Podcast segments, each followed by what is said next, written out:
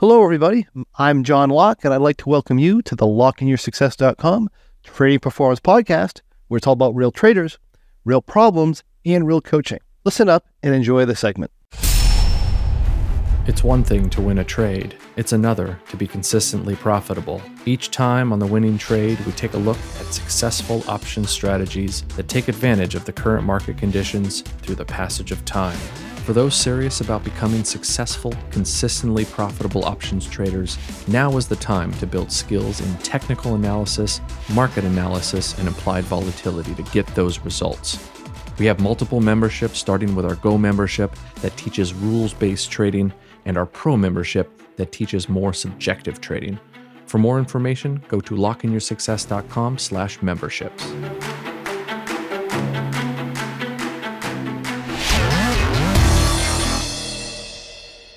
Hello, everyone, and welcome to our special webinar on the M3.4U, the dynamic trading strategy for modern market conditions. Before we get going, I'd like to remind you that the presentation is for educational purposes only. We're not broker dealers or financial advisors, and we're not making any specific trade recommendations. Also, please be aware that your risk of trading options is substantial, and please make sure you are aware of all your risks prior to placing any trades. Also, note that any trades and results presented in this presentation today, please consider them to be hypothetical computer simulated trades and results. They would be believed to be as accurately represented as possible. Keep in mind that live results can vary from similar results for many different reasons.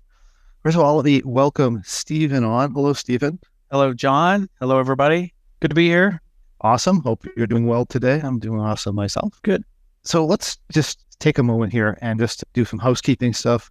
If you have any questions or comments or anything, please post them into the chat. We'd love to uh, answer them for you. Of fact, we're having a question and answer session after for our presentations here for today. And yes, say hello. Feel free to say hello, hello, uh, Rainer. And welcome everybody on uh, the webinar today. And we're going to save, unless it's relevant or needs to be answered right away, we're going to save most of the questions probably till after we're done with our content. We have a lot of stuff to share with you today. We'd like to get through it as quickly and efficiently as possible. There is going to be a recording available for a limited time. If you can't be honest for the whole webinar today, we'll probably take probably close to an hour. Today, uh, what we're going to do for an agenda here, we're going to talk about the challenges of newer and mid-level traders.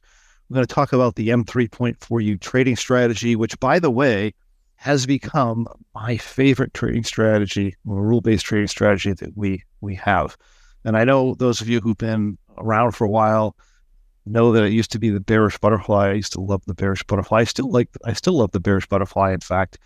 But our M3.4U, you know, it offers sometimes trade trading returns in the 30 plus percent range, like a bearish butterfly, but it's much more simple to manage. Drawdowns are you can trade with a small amount of capital. The drawdowns are going to be much less and uh, it's very adaptable and flexible when we get to our more advanced levels of trading. So I really love this strategy.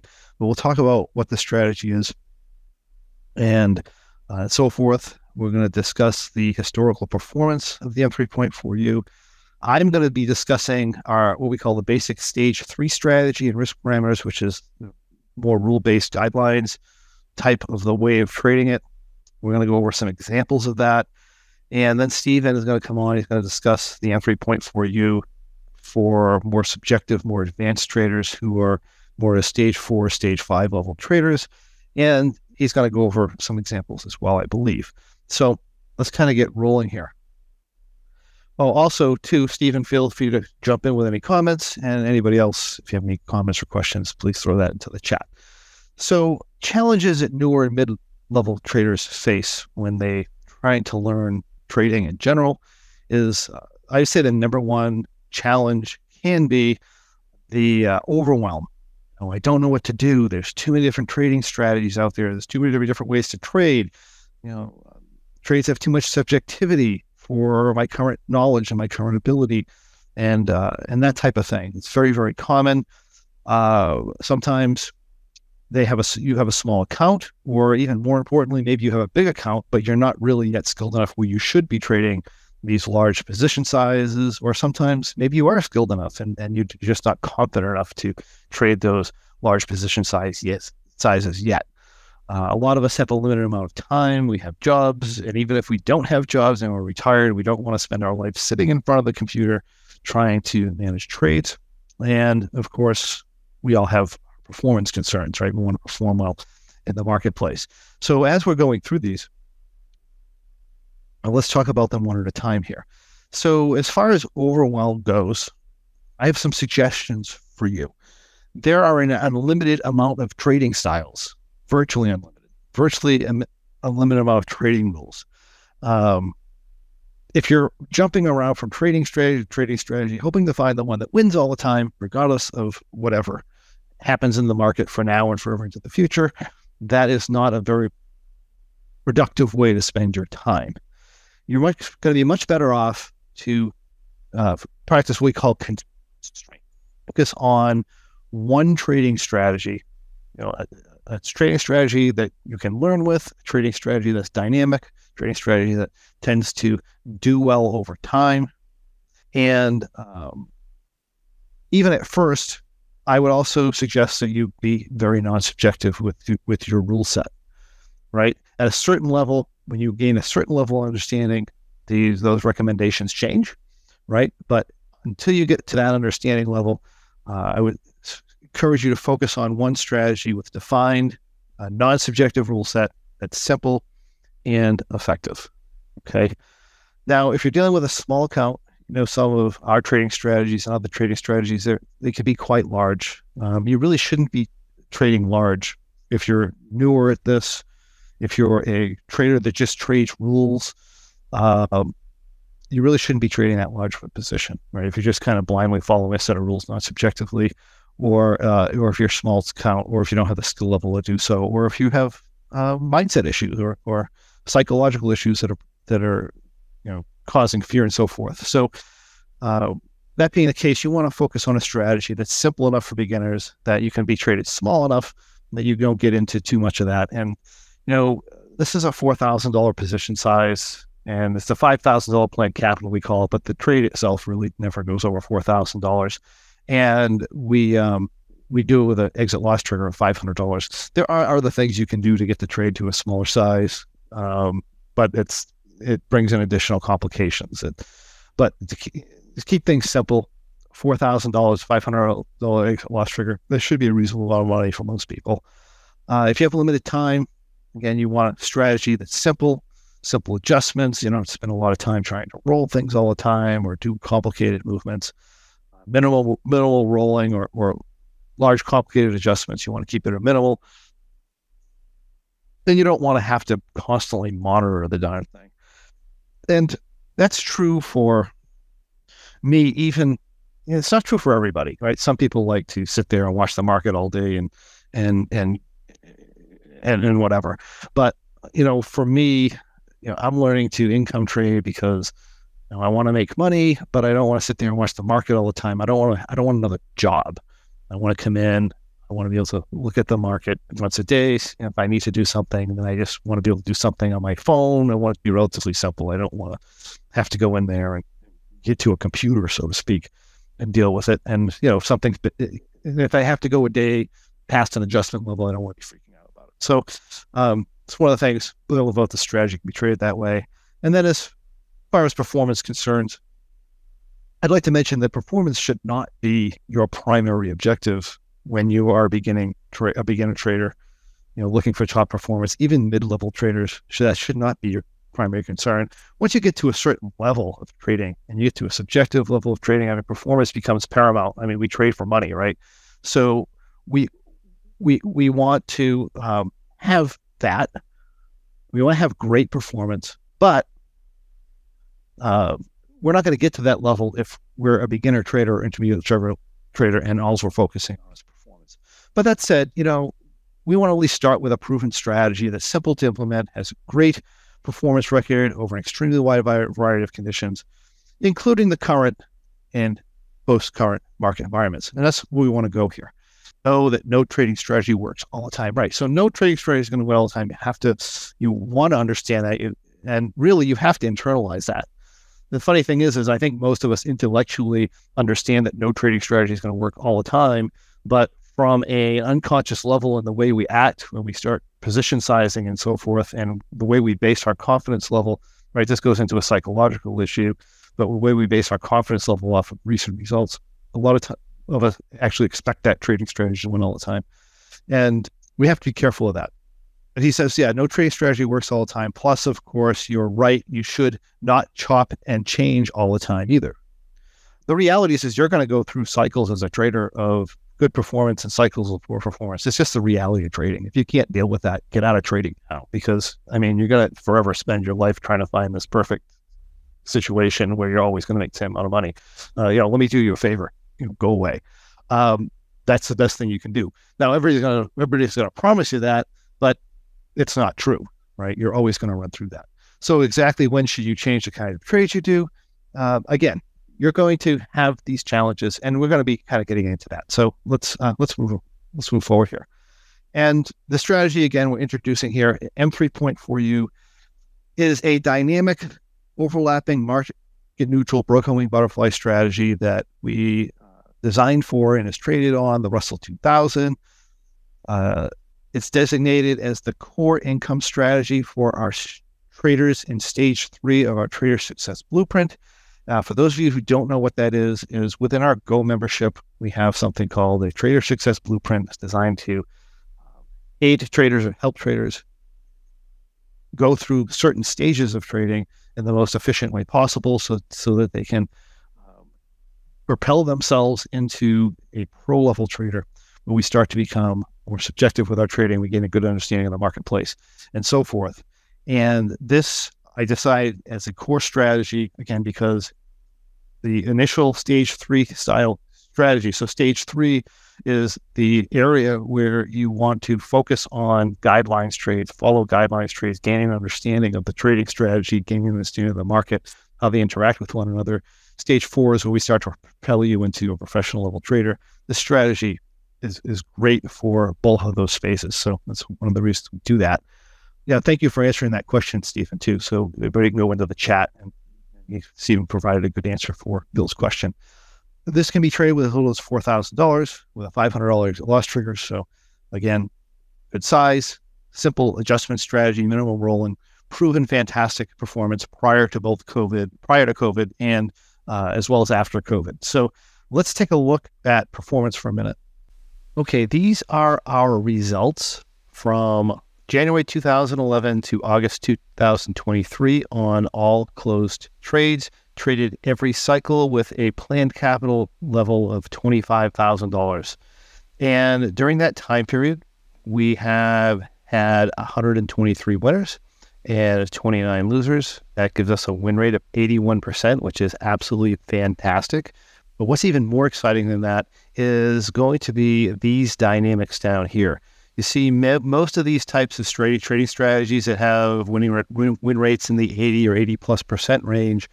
What you see is you see here that your losses on average are higher than your wins. And most of the time, you're going to see your largest loss is significantly higher than your largest win.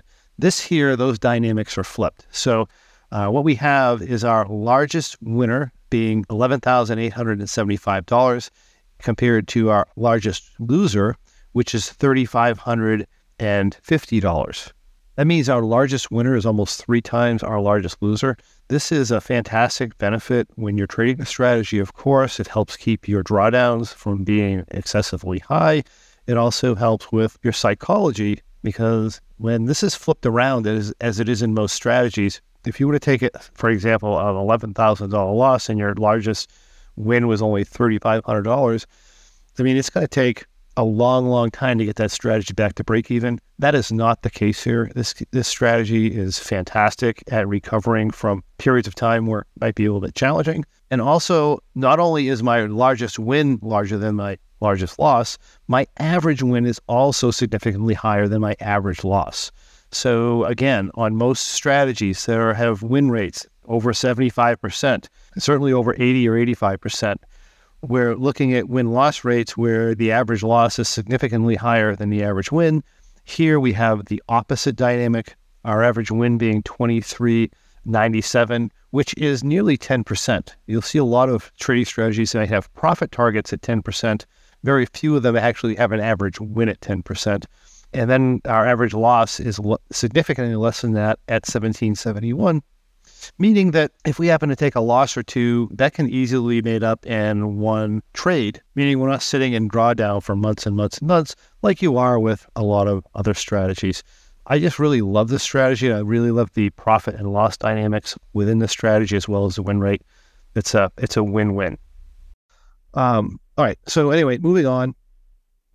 Description of the strategy, and this kind of comes in two forms. It comes in our basic stage three strategy. It comes in our uh, more advanced, more flexible stage four, stage five uh, type of situation.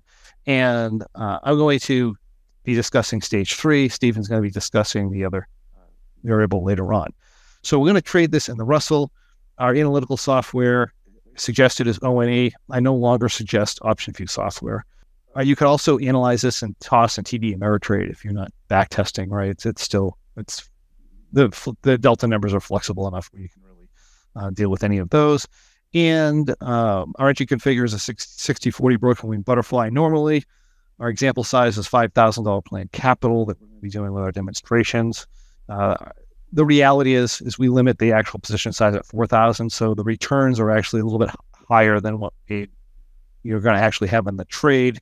Our minimum position size suggested is about 4,000. Again, there's things you can do to lower it, but uh, we'll go from there. So uh, the duration of the trade is up to 56 days. So there are overlapping trades. Our suggestion is to check your trading strategy once a day. I do not like to do intraday stuff here. Uh, profit target as much as market allows. So this is a trading strategy that does not have a profit target. There are advantages and disadvantages to having a profit target. Generally, you have a lower profit targets generally result in a higher win rate. No profit targets generally result in a lower win rate.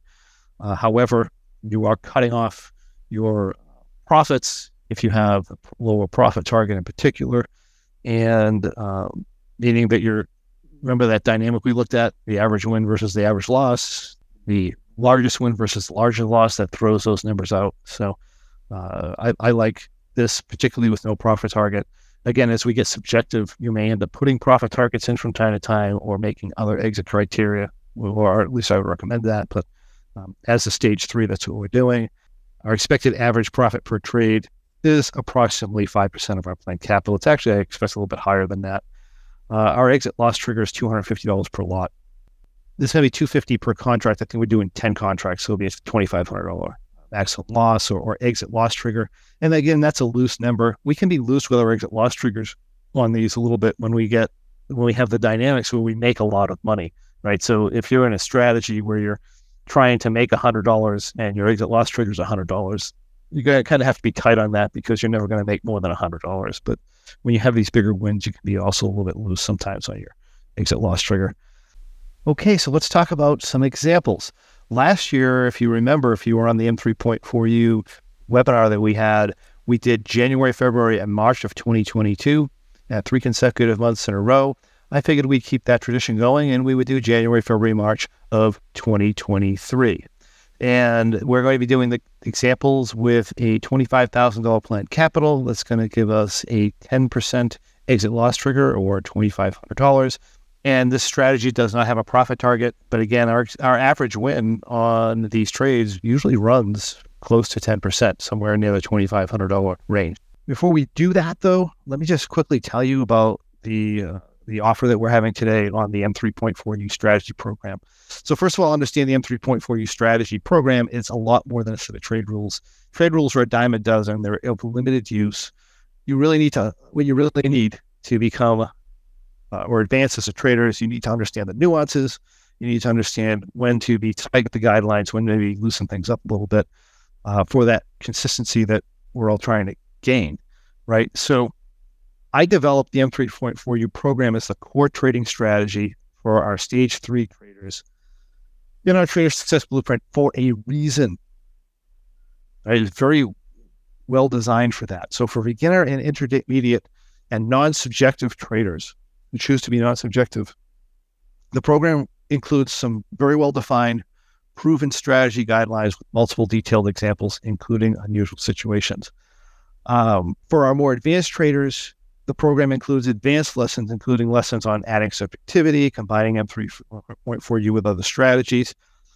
A critical part of the program includes properly interpreting back tests and properly interpreting your trading results. This is something that we come across again and again and again.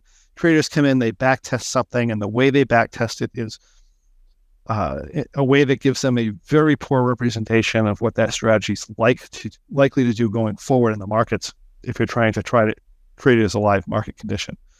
Uh, we teach you how to overcome that so you get a more realistic view of what the strategy is actually likely to do. Uh, we have additional lessons for our stage four and stage five traders, where we demonstrate when and how to add subjectivity to to the, the trading strategy. Uh, we include powerful examples, and we talk about how to modify rules for certain things. And we also reveal how to effectively combine M3.4U with other powerful strategies that you may or may not be familiar with, uh, including the M3C, the V32, the bearish butterfly. You can you can obviously combine it with other things as well as you get to that level. Uh, but basically, you know, the M3.4U program, powerful trading strategies, additional lessons to help you become skilled enough to uh, rely on trading as income as a trader. And to help you get to that level as quickly as possible, we are offering a special limited time offer for members on the M3.4U trading strategy program. Normally, this program is $1,395 for our basic members. We're giving you a $100 discount. That is going to be 1,295 for our Go members. We are offering a $250 discount for only 1,145 and for our Pro members, only $995. It's a fantastic program to get yourself going and bring yourself to the next level. And I encourage you to give yourself the gift of knowledge and take action now. All you need to do is simply go to lockeinyoursuccess.com. That's L O C K E in yoursuccess.com. When you reach our homepage, go to trading courses. This is an options trading strategy course. It is the M3.4U. Click that button and choose the appropriate box for your membership level. If you're not yet a member, you can become a free basic member. Then you get your $100 off of the program. And if you are a member, you could also access this through going to your member dashboard, going on to your pro discounts, for example, and clicking that page, and it'll pop right up with your special pro level price on it. And the same thing goes for the Go members. And I truly hope that you take advantage of this wonderful offer and get started today. And now, let's take a look at our examples. This is the January 2023 expiration. We would have started that November 25th, 2022. We went to the trade six, 56 days to expiration. This time period that we're going through is actually quite volatile. It's much more than normal. And that being the case, we're going to have many more adjustments than normal. So I mean, they may take a little bit, but you'll get a good gist of pretty much everything that a strategy tends to go through. So let's uh, let's start here. What we're going to do is the asset price is 1870 approximately, and we're going to come in at 1850 short strikes. We're Going to do a 60 point lower wing. Normally we start with a 40 point upper wing, but because of the implied volatility situation right now, we're actually all the way up to a looks like a 50, 10, 20, 30, 40, 50, a 50 point upper wing. So reason we are in a 50 point upper wing is because if we were to do a 40 point upper wing, we have a delta of positive 27 and the maximum positive delta in the trade is positive 20. So what we're going to do to correct our entry delta is we're going to take this long strike and we're going to move it up.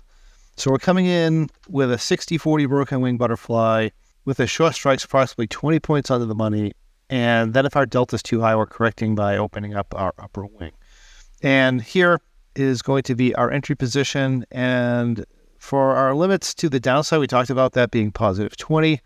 Uh, if we hit that, we'll make an adjustment. We'll talk about that what that is as we move along. And then when we go to the upside here, we're going to have a delta limit of minus 15 if we're inside the upper long strikes and it's going to be zero if we're outside the upper long strikes. And I believe that's about it. So it's a very simple, easy to manage strategy. So let's go forward here to our first adjustment. So it's November 25th. We do nothing until December 6th. Uh, what happened here in the price chart? Well, we kind of chopped around a little bit uh, towards the end of November. Then we had a very large up move, and now a very we got whipsawed down for a very large down move. And what ended up happening here is we were up money. We got drawn back down a little bit. It's down 240, not a big deal. We are positive 24 delta, so we'll have to make an adjustment. Our adjustment on this when we're positive delta, assuming we're still in a broken wing butterfly, is to roll our upper long strike further higher. And we're going to do that in one half increments. So if I have 10 lot on, I have to do five contracts. This is a forced increment within the stage three section of the program. Stage four section of the program, we can do some different things. But um, stage three, what we're going to do is we're going to move the 1900s to 1910. That gives us a delta of positive 12 ish. That is within guidelines. Let's go to next adjustment here. That's going to be December 15th. And what happened is the market went down quite a bit, 41 points, which is a pretty big move for the Russell. We are up $1,375, but what happened is our delta is uh, 47.39. So that's well over maximum delta. One of the things I love about this strategy is we're not sitting in the trade in, in front of the market all day. We have a singular checkpoint time. It's 1530. I don't really care what happens to market movement uh, outside that time frame. We come in here, we take a look. Oh, look, we're over numbers. We're going to do something about it. Let's quickly look at the day before, though. This is what we look like the day before. So the market had been moving around up here. We gained our value. We're up $1,700. Then, of course, we get the down move on the 15th, and we're about 1375. Again, our delta here is too high. So we're going to correct that by rolling these forward, unless, of course, we roll them forward and we're still over our maximum number. So even with this adjustment, it puts us into a standard butterfly. We're still over our maximum delta. This is going to be a trigger for a rollback. These aren't actually rolled back that often, but uh, with this trigger, we're going to, uh, that's going to happen. So let's clear this out. What we're going to do is we're just going to go back into entry position. We're going to close this out. Asset price is at about 1780. We're going to go in at 1760. We're going to try our 60 40 broken wing butterfly. If we're too positive delta, I'm going to widen out to 50 points. Um, one, well, I'm going to widen out some, not necessarily all the contracts, 50 points. It may be half, it might be all of them, but one, two, three, four, five. Yep. This goes out to 50 points. This is our re-entry into the marketplace, and we happen to be positive one delta. As long as we're within guidelines, we're good. I'm just going to go to next adjustment here. This is going to be on the 19th. Market continues to go down. If you want to take a look at the price charts, this is quite a drop off, but it's not that unusual compared to what we've been seeing. Uh, but it is a very significant, substantial move here. We are positive 29 delta. That's more than our positive 20. We're going to open up this long strike. And that's going to bring us to 15. That is within our guideline number. So we move forward. It's going to go to next adjustment. That comes on the 28th of December. And what's happening is, again, we're getting pushed to the downside here. So market just is continuing to fall. And that being the case, we're going to do the other five contracts. Going to move the 1810 to 1820.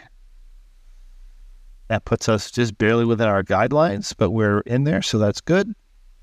If I go to the 29th, we end up getting a 41 point up move. That actually kicks us the other way. So all we're going to do is we're going to simply back out of those adjustments. So they're for the most part, our adjustments are very easy vertical types of adjustments. This puts us into a negative 50, uh, negative 9, which is good. It's under our negative 15. Go to next adjustment. So it's December 30th. We stay in this until January 6th. And on January 6th, we are in this position here. We're minus 67 on the delta side. we are going to roll in some of these strikes here. That's going to bring our delta back within range. Again, these are forced increments that we adjust these. So we're not looking for a certain delta number. We're doing five. And if that doesn't do it, we do another five. So if I go here, we're up, what, 37.45. If I go to Monday here, that looks good. Let me go to our next adjustment end up being minus 43 on the delta. So what we're going to do is going to roll some of these lungs in. One of the thing that things that happens sometimes is we we have a twenty five thousand dollar planned capital in this trade. We never really get that close to that number. Generally, if I get much over twenty thousand in here, then I'm just going to do a what we call a capital control measure, and we're going to roll our long strike in a little bit on the downside. That's what happens here. If I do a five lot, that brings us to capital level of about, well, that's hard to say here, uh, about 23,000. Typically, if I'm at 23,000, uh, in most cases, I'm going to want to get that back down a little bit, and I'm not going to want to just clear that adjustment. So, what I would do here is come up into here, and that's going to kick me a little bit more negative delta and then I have to bring this in, and that brings us within, actually, this is outside guidelines. Let's see where I went to here.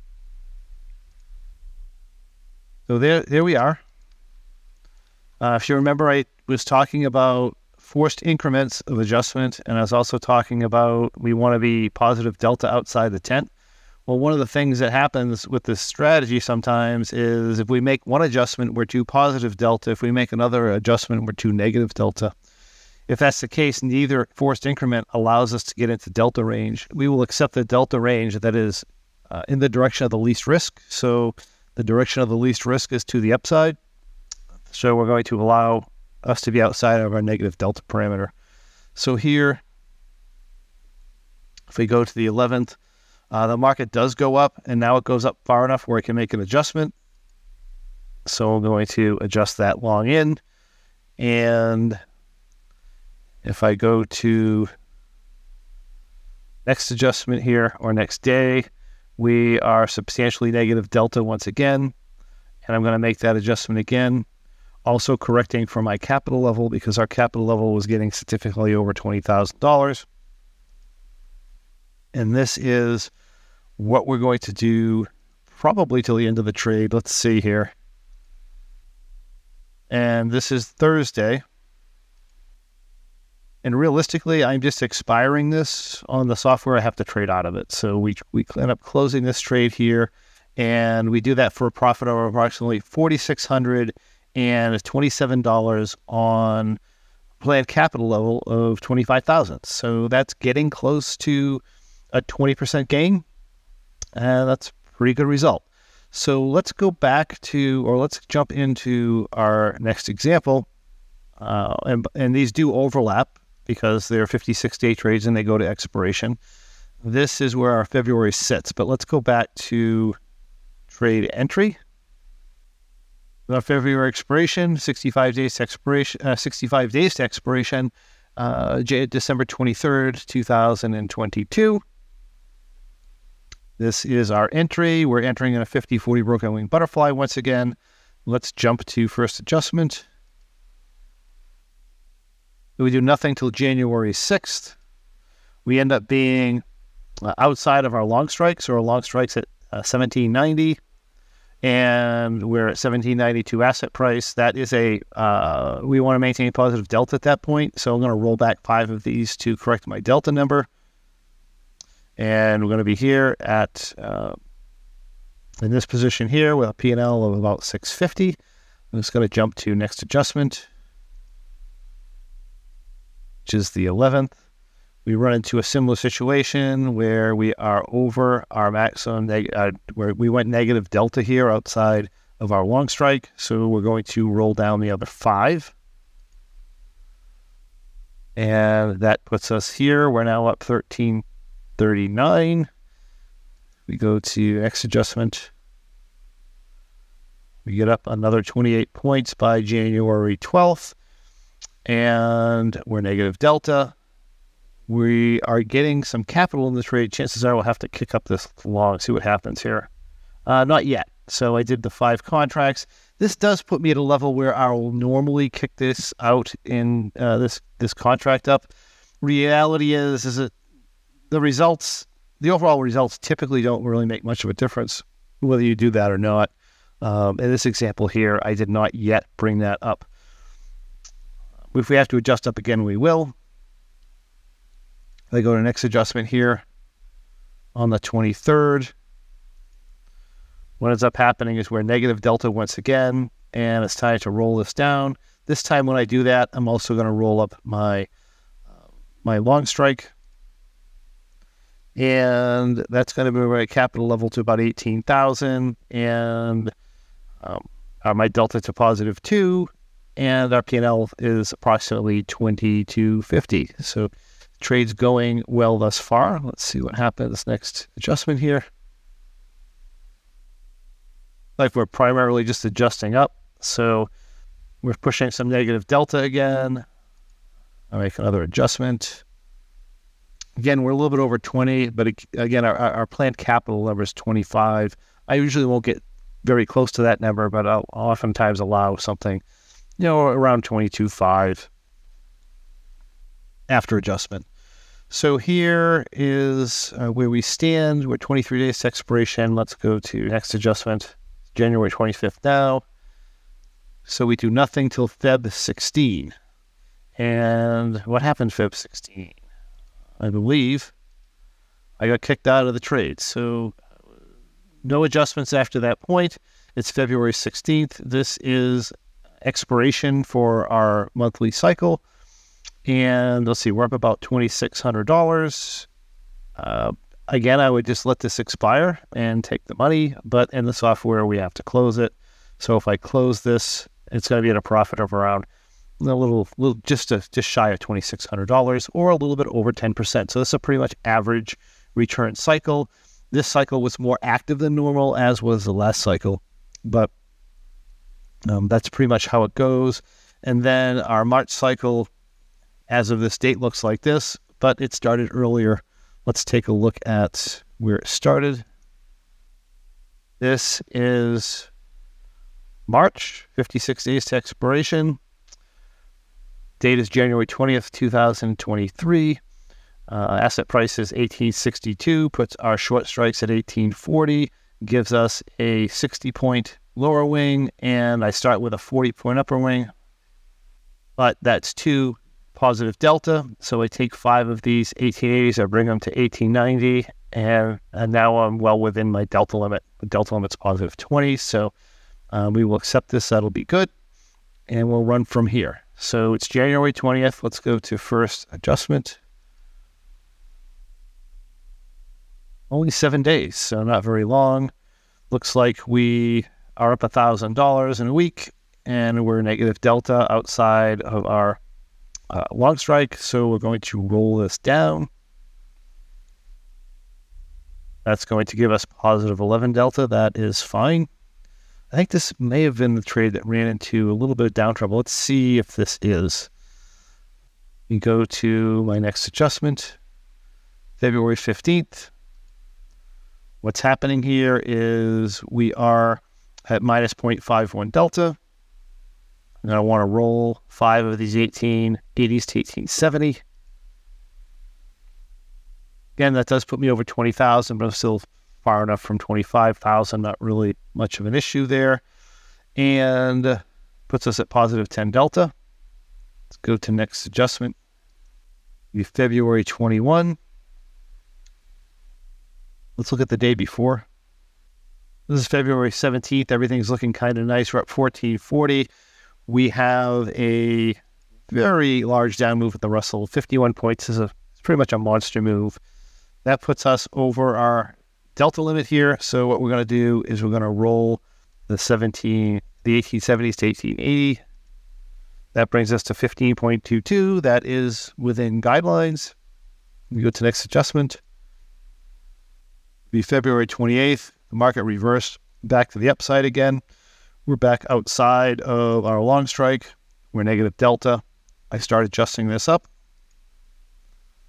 And when I do that, I bring in my lower long to bring the capital level down. And this pretty much puts me flat delta in this position here. You go to next adjustment. We once again are hitting negative delta. We want to roll down this upper long strike. That puts us at positive 13. That's good.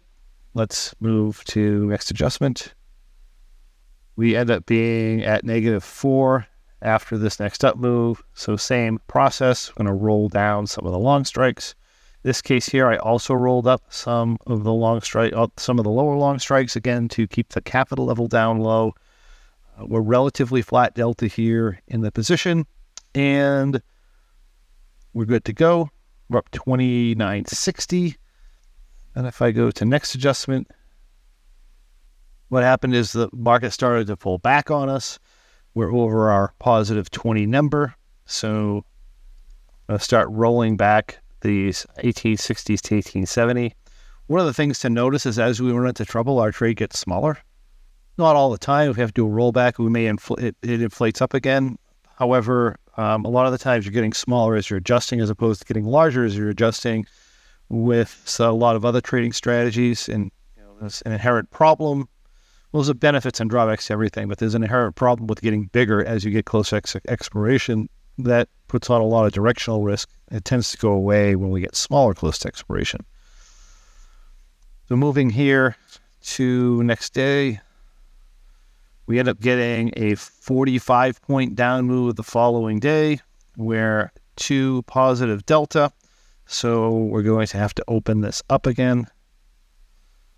And we're going to take five 1870s, bring them to 1880, gives us a 16 delta. That's within range. That's good.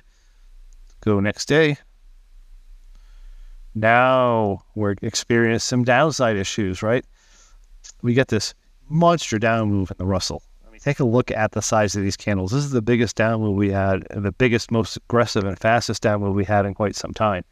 And we're close to expiration.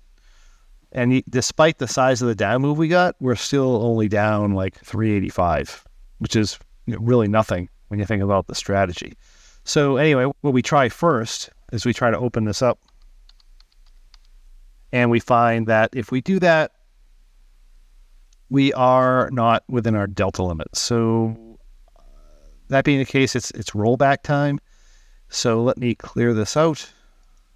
I'm going to roll back to a 60, uh, 40 broken wing butterfly again. So here I am at, and sometimes this puts us in with too much capital, in which case we'd have to go maybe with a 50, 40 broken wing butterfly or a 50, 30 broken wing butterfly, or maybe even a 40 something broken wing butterfly when this type of stuff happens late in the trade. I do like expanding the trade back up again when we run into this kind of problem because now, uh, you know, I have a volatility advantage where I can make money relatively quickly if things calm down a bit. So anyway, this is going to be our entry position. We're positive 4.22 delta. If I go to the next day here, we're down another 22. We get over our maximum positive delta limit. Uh, I'm going to open this up to the 1800s. That brings us to flat delta. We're four days to expiration. We go one more day here. Uh, we're up 22 points. And implied volatility, this is the implied volatility correction I was talking about earlier. When we have, especially if we're close to expiration, we get under the tent, we make our position size a little bit bigger. When that implied volatility finally drops out, we are good to go. So uh, here we're up 46.10. We're two negative delta. I want to correct that by bringing in my long strike. Uh, in the same context, I'm also going to have to bring up my my lower long strike to get the capital limit into where I want it. So now that I got my volatility break, and this is just by the guidelines and happenstance, but now that I got my volatility break, the position gets smaller, which is also something that typically tends to happen uh, in the strategy, which is one of the one of the things I like about it. And then we end up going here. We get a large down move following day, and we are 85 delta. We open up the position to correct that. And now we are here with minus seven delta. And then we have one trading day left. Let me ignore trades for a moment. Let me go to Thursday. We end up having a 27 point up move. And at the end of the day, this one I would not expire. So the other two trades were a lot of the times with the M3.4U, we're just letting it expire and moving away. But this one has too much risk in it in both directions to be dealing with that. So we're just going to exit this position here at a profit of approximately $5,700. And when that goes away, this would be the current condition of the April trade uh, as it sits, given what was going on in the environment. So this is a very challenging period. We started here in November. We had a significant down move. We did fine. We had the whipsaw to the upside. We did fine. We had a just an explosive up move here with a breakout. And again, the trade did fine. And then we had the uh, market literally fall apart us on us here coming into the end of our last trade. And again, we did fine.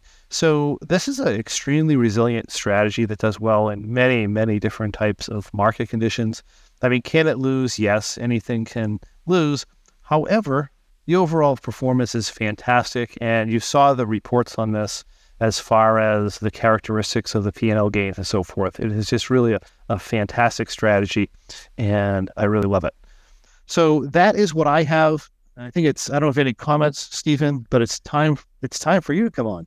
Yeah, Bill's Bill's got a great question that, that I wanted you yeah. to address. If you could, if you purchase the course, does it include any changes or amendments you make over time?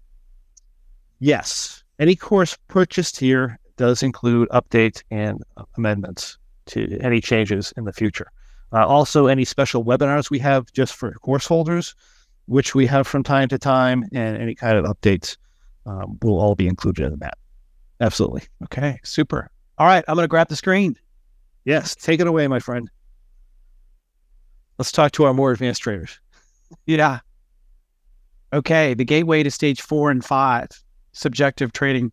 For those that may, may not be aware, we have a five stage blueprint or roadmap, of, of, if you will, of which is effectively a, a learning plan. Uh, it allows traders to come on board with our education education services, no matter what level of understanding you have of trading our options, and bring them through those stages one through three. We trade. Uh, I think you have twelve strategies now, right, John? And we would trade those. As you just trade for income. Yeah, yeah. We would trade those by guidelines only. So you're not looking at charts. You're not hopefully you're never listening to news to make trading decisions. And that's what John just went through. He was looking at charts just to kind of give you context and reference, but his his uh, adjustments uh, were not based on the charts, which I still find to this day is just crazy. that you know you've got this great positive expectancy trades. All the trades are they certainly have their seasons, but it, they perform without looking at charts or any other analysis. So that's stages one through three. Then we have stages four and five where we want to add discretionary trading or subjective trading. Um, and obviously, the reason is well, why would you do that? You know, you just showed such fantastic results on a rules based strategy. Well, when we add that subjectivity and you develop that skill set, you can make two, three, four times the returns. And certainly, that's the expectation and the goal. It takes, and you effort. can do it more consistently over a wider level of conditions. Yes, and as I'll show you, you can start to combine it, which is really powerful with other strategies, whether it's our strategies or some other strategy um, that you that you like.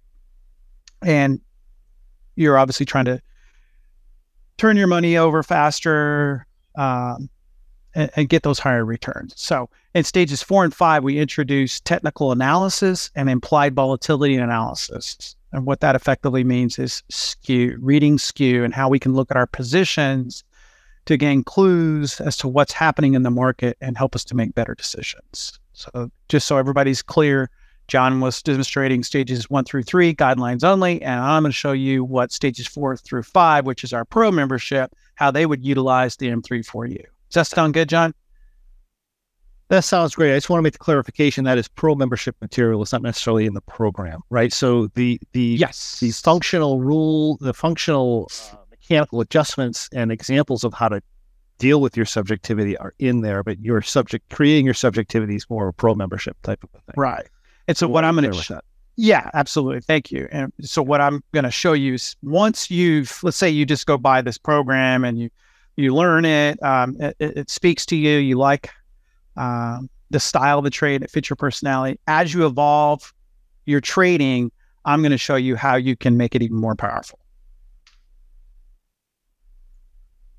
So let's let's talk about this. Um, I was a student, am a student. I am the options trading coach at Locke In Your Success for our beginner and intermediate traders. But uh, was like I said, I was a student and still a student of, of John's uh, style. So I'm, i want to give that perspective. I mean, I remember when you unrolled this and the uh, what was the foundations I, it was one of our live programs. When we talked live programs. Yeah, was, uh, yeah. I believe it was Trader Transformation. Trader Transformation. Yeah, and the light bulb just went off. I'm like, oh man, this just really speaks to me. And I, you know, the first part was the simplicity of it. And there's nothing wrong with complexity in our trading, but sometimes we tend to think that adding complexity means more returns. That's not always the case. And this trade is simple in the sense that we don't roll the structure up to keep up with the market, say that like you would, for instance, in the M3. The trade rarely rolls back. And John just demonstrated the uh, situations in which you would. And like he stated, it's typically the adjustment is just a vertical rather than um, something more complex, picking up moving the tent. And what that does is allows the trader to really focus on the entry structure. So you've got this tent that's behind the market. I mean, that's the that's the foundation of of this style of trading, right? And you don't have to you don't have to constantly pick it up and move it around. And when you're bringing in your charting analysis, that helps you plan around that because you know where your tent's going to be relative to what's happening in the market. It kind of eases the trade planning.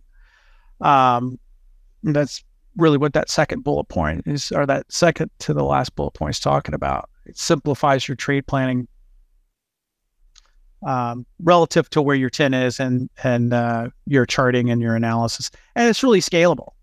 You know, both up and down in terms of your entry, in terms of during the campaign, um, and that adds a lot of nice flexibility because not all trades have that capability. The other thing from a tu- uh, student perspective that I really took away is for me, it's the found it's become the foundational trade to becoming a master trader or using discretion and adding your charting and your uh, skew analysis. Um, you know, this trade by itself without even adding charting great for 80% of market conditions, give or take, right? Then when Absolutely. you add a little bit of that discretion, it's just so much easier to do. Like for instance, you can't, you know, you can't use a bull trade, a directional trade in a downtrending market, a directional uh, to the upside. I mean, that just kind of ta- uh, it's self-evident, but a lot of people kind of sometimes miss the whole point of of uh, understanding which trades can handle what type of market conditions. And this one's just kind of a there's a lot of misunderstanding. Yeah, there's a lot of yeah. misunderstanding between that. Yeah, for sure. Yeah. So, you know, let's say that you're for example, let's say you're doing a subjective trade and things just don't really work out. The foundation of this trade has so many built-in protections that it makes it the bigger point i'm making here is it, it, this makes the jump from a guidelines trader subjective trader much easier a smoother process rather than trying to use some complex trade um, uh, so that makes that that makes that process so much easier mm-hmm. and it, gives you the ability to recognize the trade-offs that you're always going to run across. You know, every time you make an adjustment, there's no free lunch. There's always some trade-off that you're going to have. For instance, in this particular trade, when you make an upside adjustment, that does expose expose downside risk. We've obviously accounted for that, but those are the understandings you have to make. You're not just rolling the upper long down to create no risk to the upside for free. Um, and then that obviously leads to this next bullet point is understanding how those adjustments are going to impact the trade in changing market environments or the given market. And I'll go through some examples of how we can interpret that and use that to our advantage. And the program really goes into how to properly uh, interpret our back testing. And again, I've said, I always say this, you know, we're not back testing to see if it has positive expectancy. John showed you the equity curve. We know it when. That's not why you back test. You back test for lots and lots of reasons. First and foremost, you want to know what's the weakness of the trade? When does it fail? Right. And get that feedback of when this trade gets in trouble. Uh, when does it do really well? What are its key performance metrics, so on and so forth. So get a nice deep dive in the program around that. Um, and the third big takeaway I had when I was learning this strategy strategy was the flexibility.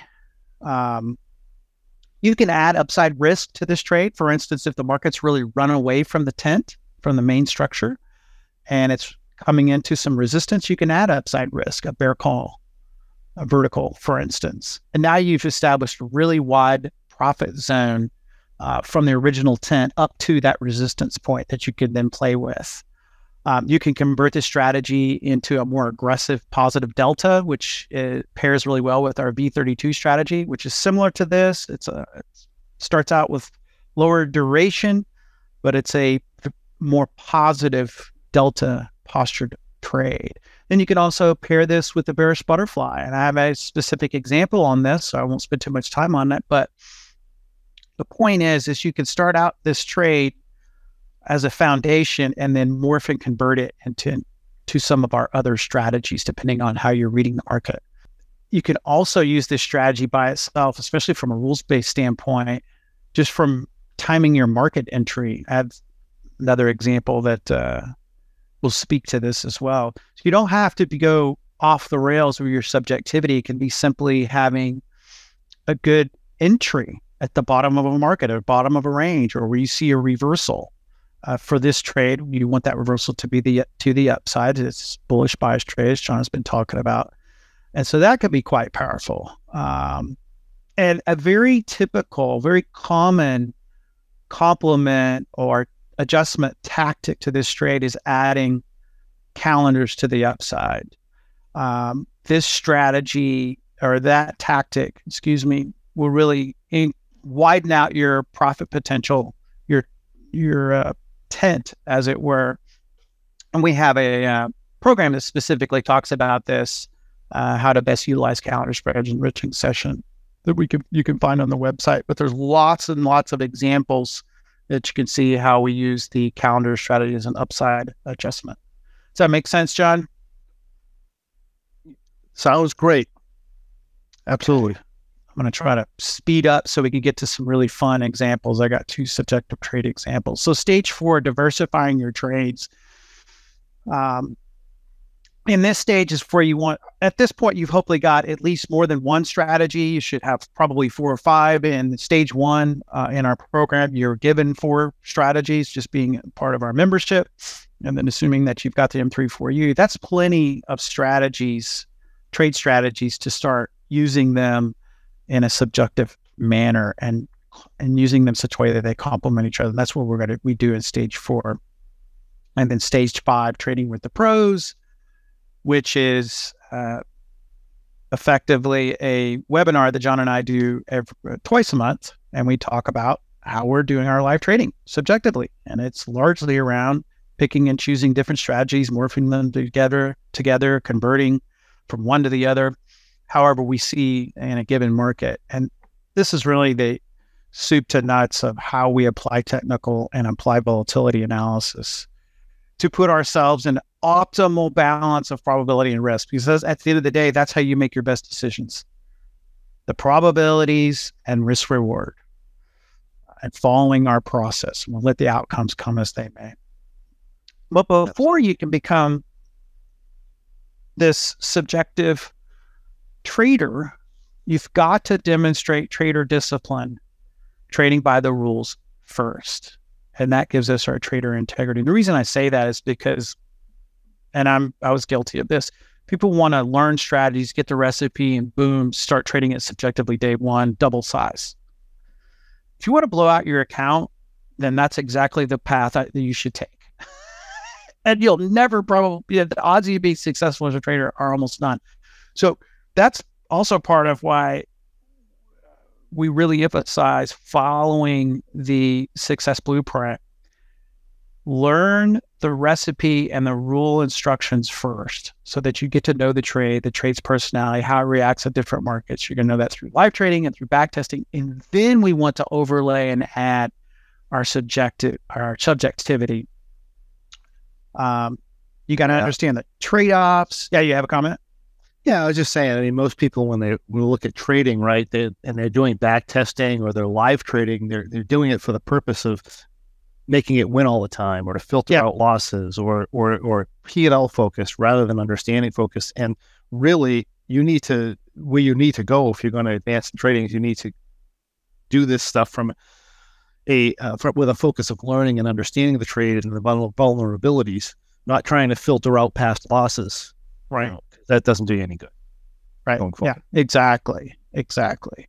And through that back testing, like I, we mentioned before, and hopefully having a bit of live experience in small size when you first start, start out, you'll understand the trade offs of each adjustment tactic and how skew is impacting the trade. Um, and in a big example I always use with students is you can look at 2021 or even in the market that we're now, which is from a skew standpoint, very similar versus 2017. There's you talk about night and day, completely different worlds from the way we trade. You know, you put on a trade, model up a trade 56 days out in 2017 versus any month uh, this year, and you're gonna have a completely different delta, uh, completely different price for symmetrical butterflies. And you got to recognize that if you're going to be a subjective trader. You know, know what your market context is. Uh, you got expensive butterflies versus less expensive butterflies, which is reflected by skew. And not to go into a skew lesson, but those are the kinds of things you want to know when you get to these stages. So, what do we mean by trade the strategy subjectively or using some discretion? Is you know we're going to trade our market expectations as it relates to technical analysis. We are not when we use technical analysis or charting, we are not being clairvoyant. We're not making predictions people still confuse this to this day. That is not what you're doing. You're identifying patterns in the market that have a higher probability than 50% of being successful. And so when we when we make a determination of what we see in the market, we have an expectation. When that expectation is not met, that gives us actionable information as well.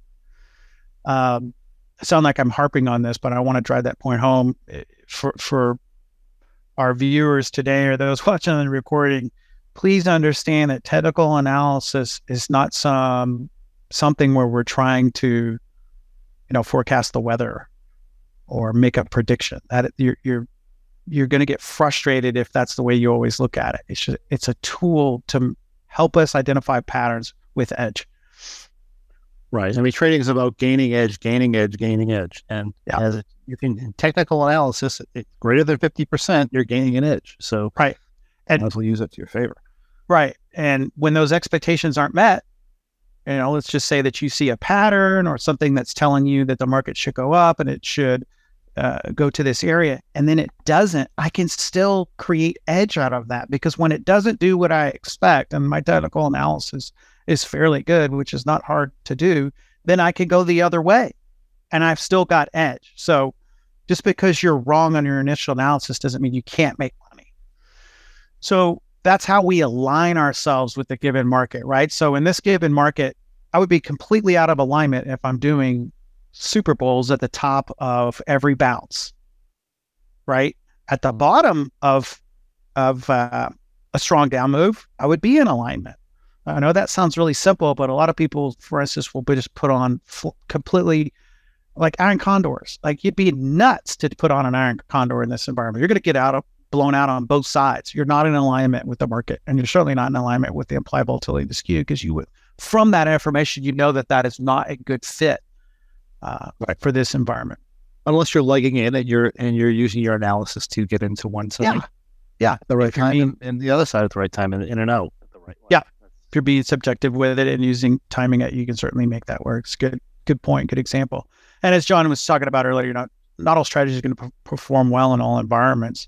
Using subjectivity can help us uh, overcome that. And ultimately, we're trying to strive to optimize the op- the market opportunity that we see, being patient, not just sticking sticking trades in the market just because we've got cash to deploy. I've never understood that. There were so many traders early on that would always say stuff like that. I'm like, what? Doesn't even make sense. Like I haven't had a trade on for a while, so it's time to put one in. I'm like, talk about just roll the dice. Yeah. what do you? Eh, why, why not? Good now. Let's, let's yeah. Hey, we, we got to win. I got to deploy some capital. We'll put it in the market. You know, that kind of worked for a while, but it was kind of dumb luck. But you know, we want to be smarter than that. So I got two examples, John. So let's look at the February one. Quick kind of trade plan. Let's get some market context. Talk about how we use the M3.4U and trade it subjectively. So this uh, part of the chart here is 2021, and if people have been paying attention to the market, 2021 and the Russell was a huge wide chop base pattern. Okay. Then we made an attempt to break out of that pattern and it failed which gives us the expectation we're going to come back down to the bottom of this channel, this large base, which we did, bounced it, bounced it, finally gave way. So we come down here, and at this point, you should be having a bearish posture, or, or at the minimum, a new range forming below this channel, which it looks like after you've come down and you've made this, uh, you've wicked this low, you've bounced up into some moving average, you come back down, you put in a double bottom, you could make the case, hey, maybe we're setting in a new range. It certainly is what the market was doing now. Maybe it wants to set one down lower, or is this a bear flag? In any case, what I want to do is is looks doesn't look like the market wants to go down at this point. So kind of explain what the context is. The thesis of what I want to do with this trade is to say if the market forms a new range, then the M3.4U is great. It does really good in choppy markets and even if they're wide ranges and as a subjective trader i might loosen my deltas give the trade a little bit of ability to breathe and take advantage of that if i'm really being specific which i am in this trade with my technical analysis the market should come back test this this range and then roll back over so i'm accounting for both possibilities so the market forms a new range i'll play it more or less by the guidelines if if it closes back into this wick area. So this where this area here is my entry date. The market comes back down in here. The odds are it's probably going to be pretty aggressive move. So I want to be out. So if I'm anywhere, close, market closes down anywhere in this range, I want to be out of the trade. And if the market does back test the bottom of the prior range, which is here, then I want to um, take advantage of that. And I want to always be in a position where I lose small win big. I know that sounds kind of obvious, but most people don't think that way, or they don't at least consciously think of it that way. So most people don't trade that way. They put themselves in a position where they can lose big, and they're going to win small, and yeah. uh, they hope they win a lot, right? Yeah, get away from that. That's not a good long term solution for your trading. Yeah, exactly. So, given the context that I've laid out, I want to have a decent amount of time in this trade. So it's and actually um, this is a little bit different than what how a lot of people have traded this skewing environment with people that are familiar with they're trading more short term stuff, which is great. That works. Um, the standard trade this trade is 56 days, but I wanted to add a little bit more time. So it gives me, it will soften the trade, so to speak, and also give me a lot more optionality as the campaign unfolds in terms of how I want to play what's happening in the market whether I want to hybrid into another strategy or convert into another strategy, which I'm going to show you. It's going to be part of the butterfly. So I want to have the time to do that. So one of the uh, difficult things uh, that can happen is the market, and, and it's going to happen. It could be frustrating. Everything unfolds just as exactly as you planned or close enough to it, and you run out of time in trade. So I want to avoid that. Uh, so here we've entered this trade. It's got $13,000 in the trade. Um, I do enter it with a little bit of positive delta because, as I said, I expect a little bit of bounce. And if the market just wants to chop around, say in this zone here, I can make some money. Not a lot, but I make something. So that's the way that trade sets up. And John, I think I'm gonna just gonna go to the next adjustment Yeah, just jump adjustments because we we, we want to say So, and I'll show you what's happened in the chart. Let me undo this. So we're going along in the trade. OptionVue is kind of nice because it notates where we started in the trade. So we entered here and the trade came up. It did come back down and kind of test my area. Remember, I was going to exit if we closed down here. It did get pretty close, but it didn't do it. And then we start going up. We did have a, uh, a bit of a breakout here, and it looks like it's going to go head up and test that channel. So it looks like at this point, well, it is doing what uh, right. You have your longer term One of my from your expectations. previous channel.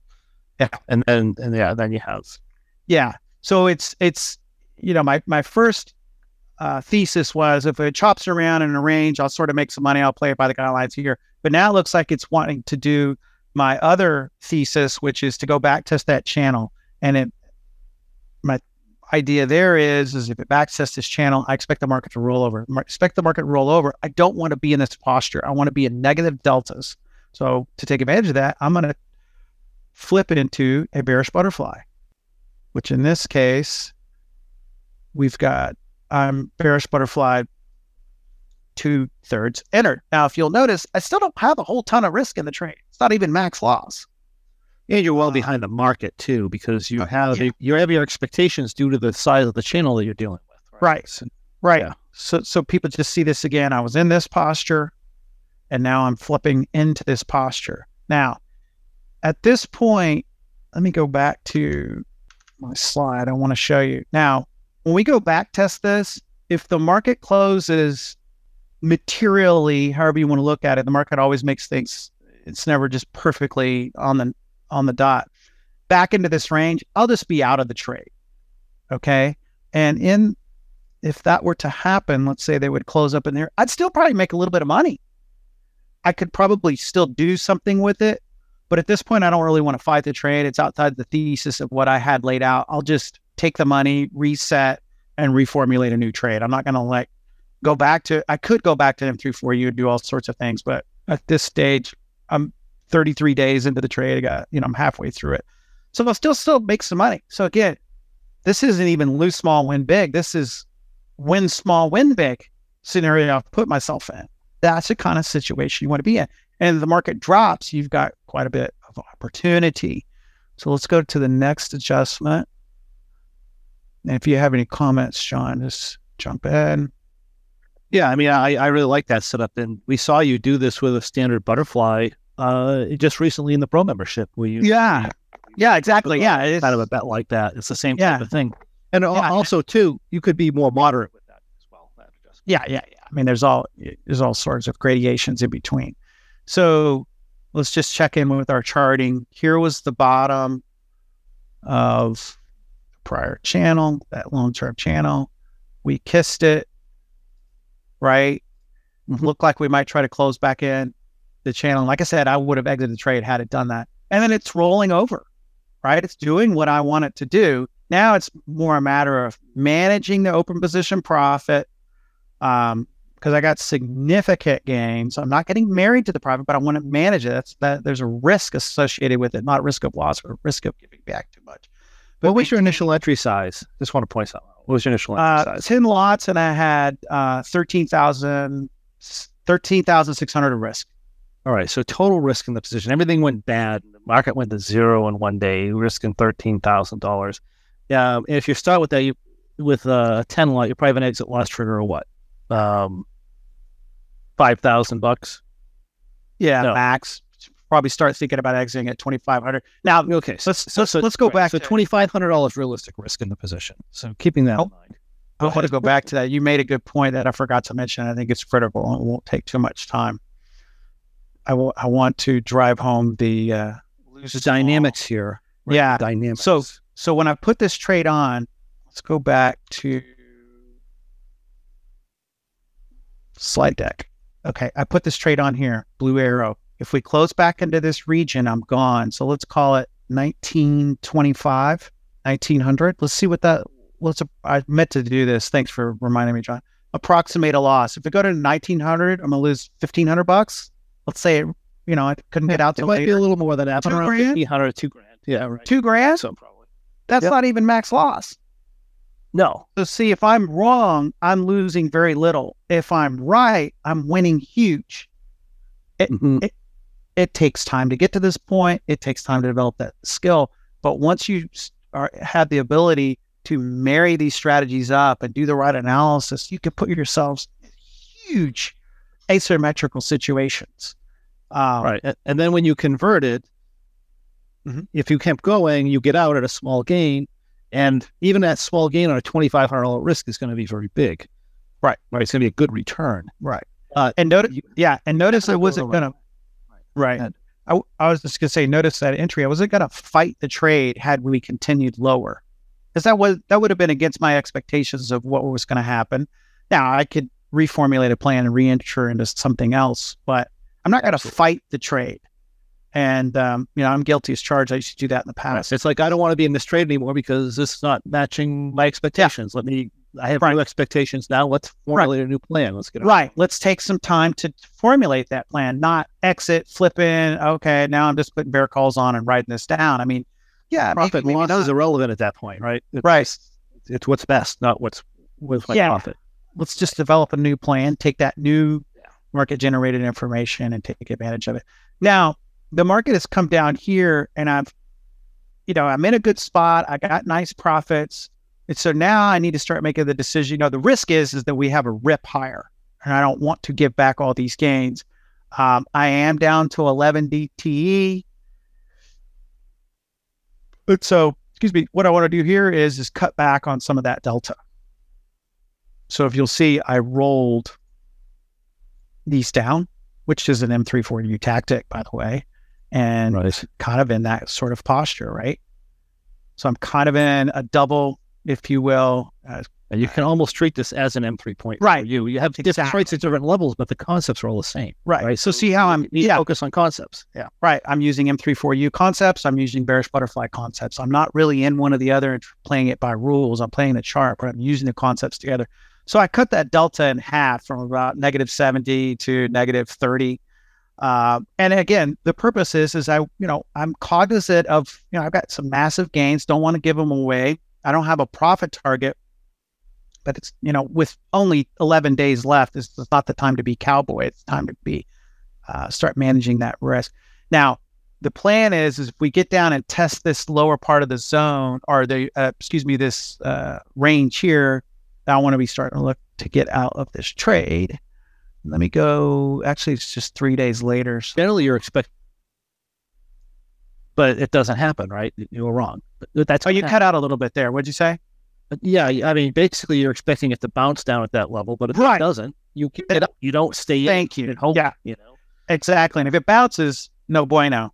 I do not want to be giving back these gains. Now, again, I'm not married to the gains, but I'm cognizant the fact that there's a ton of curvature, ton of, ton of gamma late in the trade. So I'm just going to click through a couple days here so you can see. So um, we did get it- it- we did get this move that I was a little bit uh, concerned about, right? So at this point, we're kind of making a new swing high. If we get up in here and start getting back into this range, I want to get get out of the trade. I don't want to fight it. Maybe maybe the trade is putting you know bounce putting in a higher low. Want to be cognizant. Maybe it's not going to come test my area. I eh, what I'm doing is is this every level we back tested here the prior channel. I'm out here and and I'm resetting that. I'm bringing this. It's like moving your stop. You know when you when you're trading futures or or uh, stocks, you know you bump your stop. This the trade goes your way. Here I've bumped my stop to here. The market goes here. You know if the market falls over, then my stop is going to be here. It's just the same kind of a concept. So, and I'm adjust. uh, You know I'm managing that with using the delta. Let's go to the next day. Okay, now the market is still in this range. So I'm pretty close to wanting to stop out. We pop back into this range. I want to be out. See what happens the next day.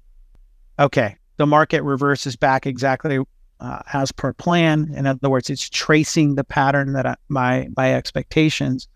And at this point, I'm going to add back some of that negative delta. Not all of it, half of it. I moved five of these up. So now I went from negative 60 delta to 80. You can argue whether or not that was worth it. Uh, you're not always going to make the most perfect decisions, but it looks like the market wants to roll back over. right? Unlikely to just test this and stay. Uh, and again, Right. I want this thing to come on down. So the odds are that's what's going to happen. I'm going to play with that. Now, if the market were to reverse the next day, then I'd probably be gone. Again, sort of bumping my stop down. Right. And I like the general three strikes and you're out rule too. If you Yeah. start getting shot back and forth, you know what? Right. Just, just let's just leave. You know, we know Right. we're in two, Right. two So we so we've added some of this back. You know, if I get a move to here, I certainly want to be back out of the trade. I don't want to go back over to this side. We've gone too far. I'm in eight days. Uh, you know, the gamma's becoming an issue. Not a not in a negative context, but something I need to be aware of. And so let's go to the next adjustment. Now, this is uh, I'm seven days. Let's look at the chart. We've come down in here. Boom. We've tested effectively the bottom of this new range. That's what I wanted to happen. Um, and I'm out of the trade. Simple as that. We retested Yeah. the, the lows Well, of the bottom, zone. bottom of the range is is a high probability area of a big move. Whether the market goes up or down is a high probability. Right. Good. And- so, and- you're in a narrow position close to expiration. Right. And I want to make some other comments as to why it's a good day to get out. I've only got seven days left. I'm at the top of the hill. If you think of this T plus zero line as a hill, I'm at the top of the hill. We have a rule of thumb that that's always a wise place to exit because there's only two things that can happen tomorrow. Or there's three things. You know, you can go up, down, or sideways, but the odds are they're going to move pretty aggressively in this, especially in this kind of a market. Uh, I got a nice value pop. Uh, it's time to go don't play around because if the market continues through this, it's going to accelerate. This is support. Right. Market's not going to just break support and then our market expectations, odds are it's not going to just kind of slowly break through this. It's probably going to accelerate. It might, and but- But It might. tr- Probably not. Yeah. we're going to play the probabilities. It's going to be aggressive. Exactly. So let's take our money and and go to the house. It's been a, it's been a nice campaign. And and the, the other thing too is, you know, uh, we have a comment in the chat, right? Says I have a hard time getting out at prices. That's because usually when people exit a trade, they're trying to get out. They're trying to panic out of a trade Right. when when when when the market's really moving. Mhm. Uh, well, first of all, mid prices are a fallacy, and you know, as you get into this type of trading, you'll do that. Second of all, mid prices don't really give a crap with this because we're making so much money, it doesn't matter. And uh, you know, third of all, you're going to get much better pricing on your positions if you get out of them at the peak of the T plus zero line on a relatively flat day when it's it, it's advantageous to execute things rather than when um, when you're trying to panic out. If you're trying to panic out, you're you're never going to get good pricing, right? So it's just you have to just keep that in mind, which is you know a lot of the times we talk about making the decision to exit, making the decision to enter, making the decision to adjust, and then waiting for the opportunity to do so effe- effectively. If you do that, you can get much better execution. Yeah. Exactly. So let me go to the next. So that's that trade. I hope that makes sense. And oh, by the way, the market did just flush through this support area, and and you can go look at a um, a chart that shows it. But But even if you're caught up in that, you could still get out of it at a very good profit. Yeah. So yeah, yeah. but we, it's it's nice to see when your expectations are are being met, and when again when they're not met, that's still good quality actionable information. So let me do another trade for you, a little bit um, recent. So what we have here is the market's been coming down. Uh, we set those lows in May. Then we close below those lows, which would suggest that we're going lower, right? We've closed Mhm. below these lows as a daily chart, Russell still. We've recaptured the prior low. For me, that's very, very actionable. We talked about this yesterday, in fact, John. Um, Yeah. Strategy. When we recapture a prior low that's been, especially if it's had multiple days, at least one day, but multiple days close below it, the odds of an aggressive bounce are really high. I want to play that. This is a setup that I, I I'm aware of. I've seen, especially after this just incredible. Like I don't remember three days, four days, gap down, gap down, puke, puke, puke, and now all of a sudden you've recaptured a low. You're going to mm, take all this back. bullish. Yeah. It can be pretty bullish. Want to take advantage of that. So how I want to do that is I want to have some aggressive long deltas uh, on, the, on the breach of the low and the recapture, which is what happened in this uh, light blue or cyan arrow is my entry day.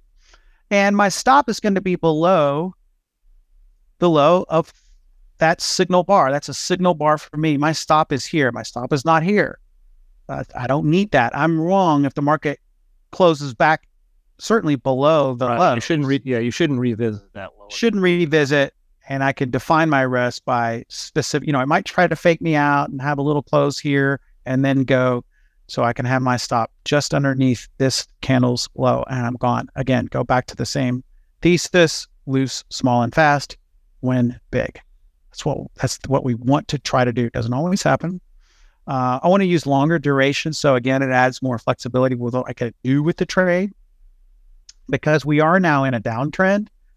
I would like the ability to not only play an aggressive bounce, and there's lots of simple ways you could trade that, right? Super Bowls, uh, the 63 Bull or the Hammett BWB, which you talk about, John.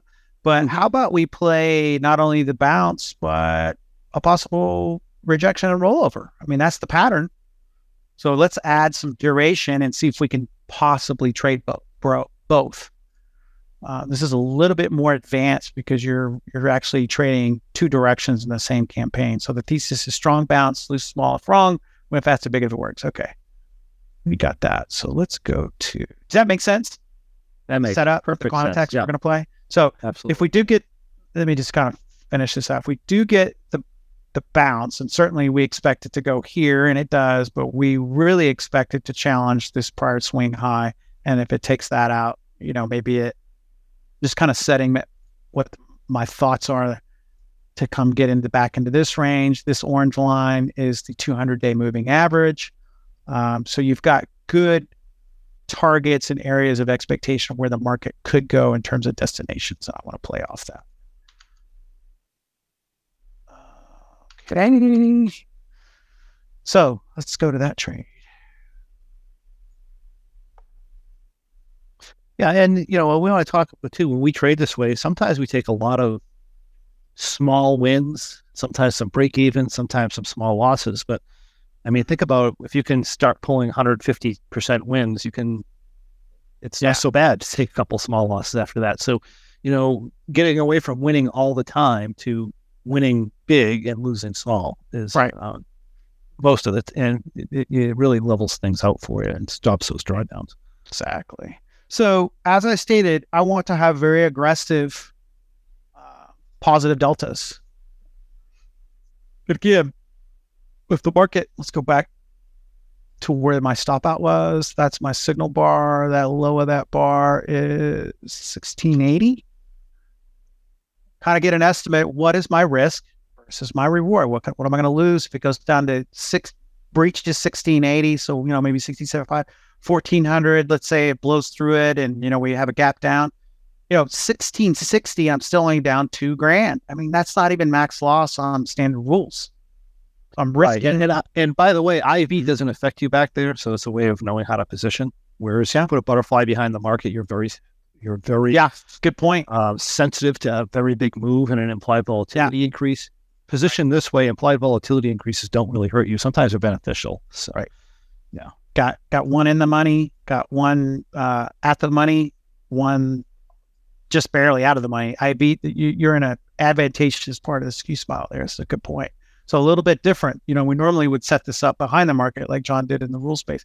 But I've got the and like the deltas aren't i mean really not that aggressive. It's almost two times normal but but you are taking advantage of, a, of implied volatility decrease if you're right, because you're going right up into the meat where implied volatility makes a big difference.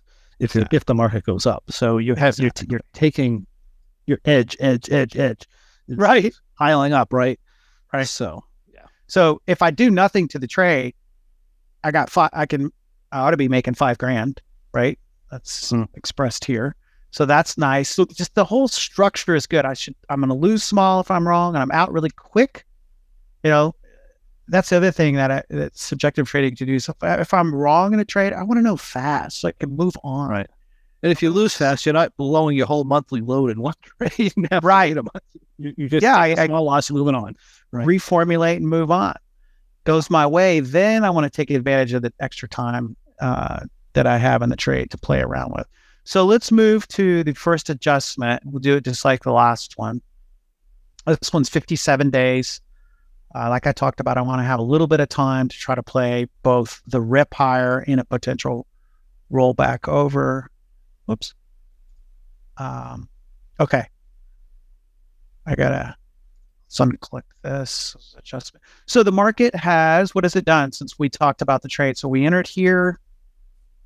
Markets kind of went a little choppy with this. That's fine. And then did take out this area and it looks like it wants to go do the bounce that we were hoping it would do. Mm-hmm. So let's see what we did on this day. 27th. Yeah, so it's breaking out again. So I want to take advantage. Like I said, for me, that setup of a recapture of a major low is powerful in the sense that I don't expect a little piddly bounce. I expect multi-day, multi-week bounces. Why do I have that expectation? Because I've studied the pattern. I know the odds of it. I know the extent of how the market and the extent and breadth of what to expect with the bounce. It's about as aggressive uh, a pattern bounce as you're going to get. So I want to take advantage of that until proven wrong. So let's add some positive deltas right here. I'm flat delta. Markets run. Remember, right. the market went from the back of the tent all the way up to here. Right. Standard 3.4 U, U rules you can use for that. Right. Exactly. Exactly. Give you a guideline. So I rolled down half of the upper longs, add a little bit of positive delta, not crazy, added $1,500 of more upside um, profit potential. And I'm mindful of what's happening back here, but I'm also mind know that the pattern, the odds of this coming back and ripping in uh, back into the tent are so low. Also, I probably want to add too, you probably have some sort of technical level there where that's going to tell you that you're getting into a reversal and you'll lose some of your profits, sure. Yeah. Goes wrong, but it's still going to be a good trade. Yeah. Certainly if it, it starts to penetrate back through this line, then I'm going to yeah. have some concerns that, okay, maybe this up move doesn't have the legs that I thought it would. Yeah. I've got a plan. I mean, basically what John is saying is you have a plan for what you expect and you also have a plan for if you're wrong. Right. It goes your way, fantastic. If it doesn't, you take your profits, you move on. But yeah, exactly chances are you're going to get out of this with more money than you risked initially going in. Right. So, yeah. So here we could go to the next adjustment. The market is doing it's continuing to break out. It's going to go. Looks like it wants to challenge this cluster swing high. Um, and at this point, I want to take advantage of the fact that the market's really gone up and be cognizant of okay, you know, while the market is going your way, it also means the odds are increasing that it's going to not continue to go straight up to the moon. I mean, it's kind of common sense, but we it's easy to lose sight of that. And look what I can do to this trade to take out some risk in case the market does reverse. For 40 cents, I can roll this lower long up and take all I believe I take all the risk out. Let's see. Look at that.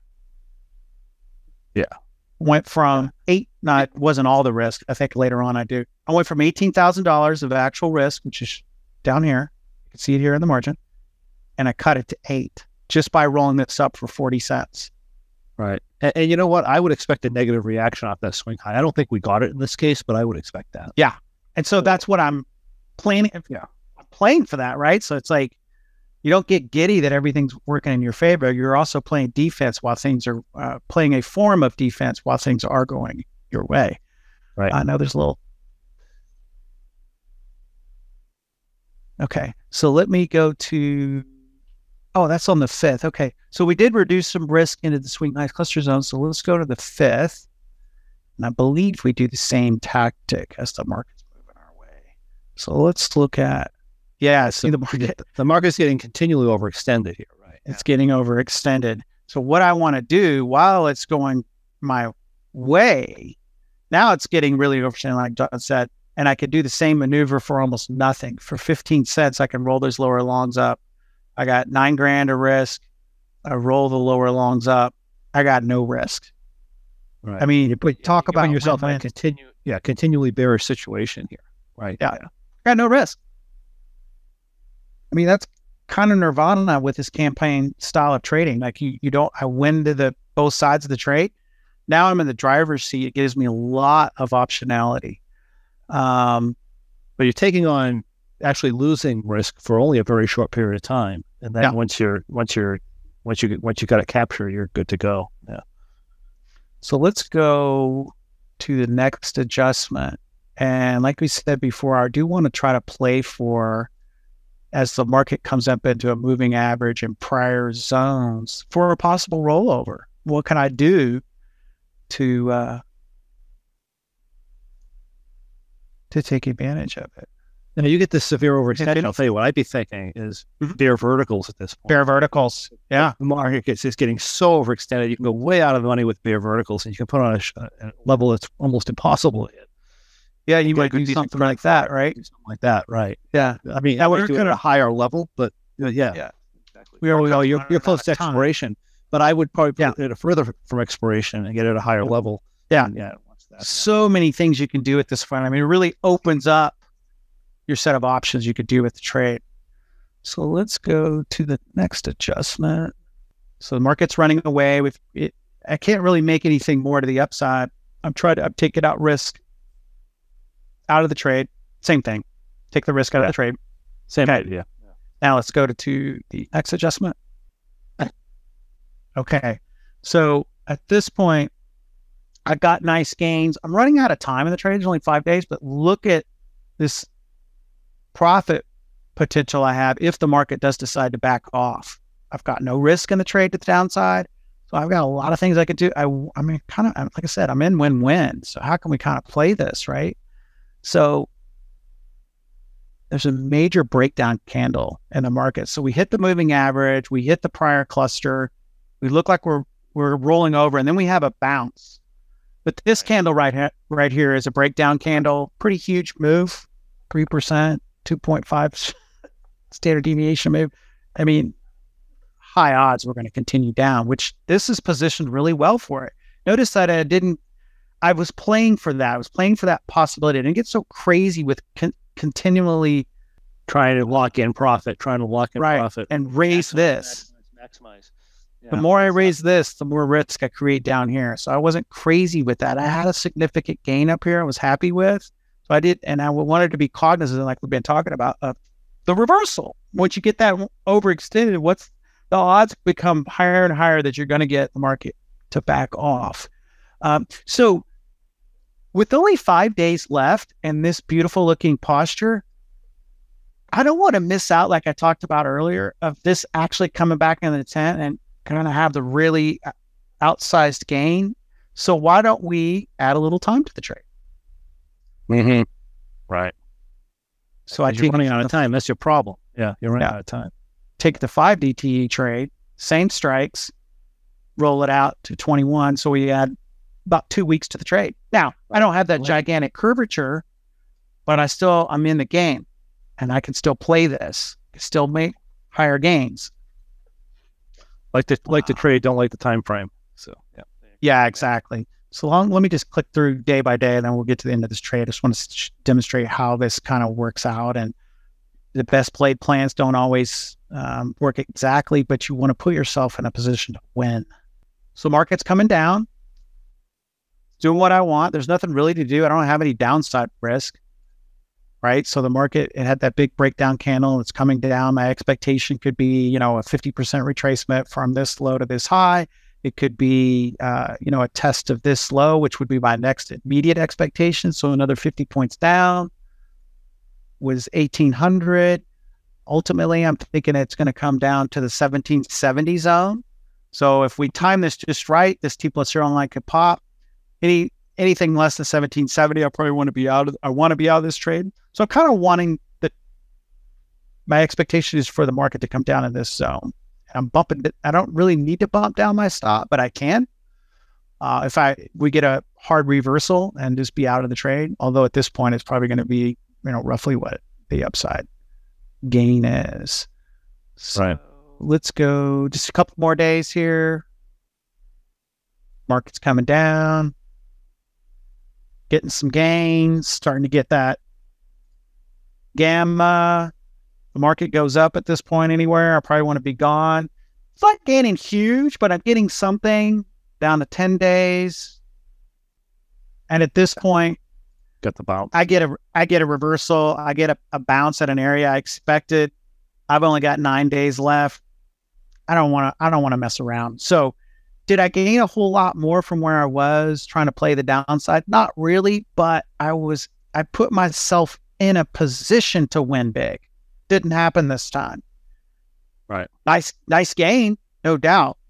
But I, you know, at this point, I don't want to roll this back at time and keep playing it. Um, I gave I gave it the shot. Time to move. Time to take the gains and move on and and and uh, reassess and formulate a new plan. So that's what I have for you, John. That's the way we trade these two uh, this trade subjectively to try to get those excess gains. Awesome, awesome. Yeah, thank you. Uh, what I want to do is I want to answer a few questions for you guys, and we'll wrap this thing up. I'm gonna go backwards here Alan, because Alan asked, why wouldn't you just start out with a bearish butterfly and then add and manage like an M3.4U? That's something that you certainly could do. So there are many, many different ways to make money in the marketplace and many, many different ways where you can adapt this strategy depending on your personal preference and the types of things that you uh, like to do uh, as a trader, right? So personal style and so forth. Matter of fact, Steven has his ways. I have my my ways. They're actually quite different, but they all utilize M3.4U concepts and techniques, and uh, you know we just do them in different ways, and we're both extremely successful. So there's many ways you can do that. So yeah, if you have a uh, start off with a bearish bias, you can do a bearish butterfly. Of course, I would do that with a limited upside. In other words, I can enter in a bearish butterfly configuration, but I wouldn't necessarily want to do a bearish butterfly trade because if I'm entering as a bearish butterfly, I, enter the, mar- I enter the market with a bearish bias going in. If that bearish bias, if if the technicals tell me that bearish bias is not likely to play out anymore, then in which case I just exit. I don't scale in and hope I win. Right? Yeah. Uh, I, it's John. Sorry. Yeah, I was on mute. So to answer this question, you know, where we were in the market, I didn't have a bearish opinion. Right. So, I mean, we did break out of that larger range, and then we looked like we were going to set up a new range uh, drop lower or, or go back test, go back test and touch that prior range. So I wanted to have a posture on that. I didn't want to, you, at that point, you don't want to overcommit. So if I'm bearish and we set the range and then we go test that, back test that high, you're going to have, you probably would have, from where I entered, probably had certainly three butterflies on and a lot of negative delta and be getting drawn down. And now you really need the market to roll over to be successful. So why not and you're drawn down and you're you're risking yeah. a lot of money and right. So there's I, better ways to do that, right? Yeah, I wanted to get be in the market and have kind of a dual plan, like eh, if then for two situations, right? So you have to really understand how that bearish butterfly works. I'm not saying you're wrong and that plan wouldn't have worked. I'm just saying understand the context of what's happening. That if the market rips and you're in a bearish butterfly posture, you're going to have you got to be able to be willing to deal with the drawdown. Right, right. And basically by doing that, if like Steven said, you're kind of backing yourself into a corner where you're where now you're limited to what has to happen in order for you to win. Yeah. And Good point. I, I always that. wanted to put myself into when I'm wrong, I lose small. If you're wrong in the bearish butterfly, it's and you and then you stay out. with it, it, It's a big. It's loss. not going to be a small loss. Right. And right. that's just understanding your strategies. Exactly. Exactly. Understanding your strategies for sure. Um, and then there's one other question that I would like to address here. Of course, anybody has anything else, please feel free to put them in. But um, in regards to a, the stagnant performance in the M3.4U from 2018 2020 period, as shown in one of the earlier slides, what are other non uh, or low correlation strategies do you recommend being part of a trading portfolio to best complement M3.4U? Right. So we are trying to bring our traders to a different mindset. This is still in the mindset where I'm going to have a trade and it's going to win all the time. And if one loses and the performs, the other one's not going to perform. All you're doing by blindly, non-subjectively adding a set, uh, adding a trade to an existing trade, realistically, all you're doing is you're creating another trade that is going to have dynamics of times when it wins and does well and times when it loses. And it doesn't matter if it's one trade or two trades or five trades. That dynamic of trading in itself does not lend itself to large returns consistently over time.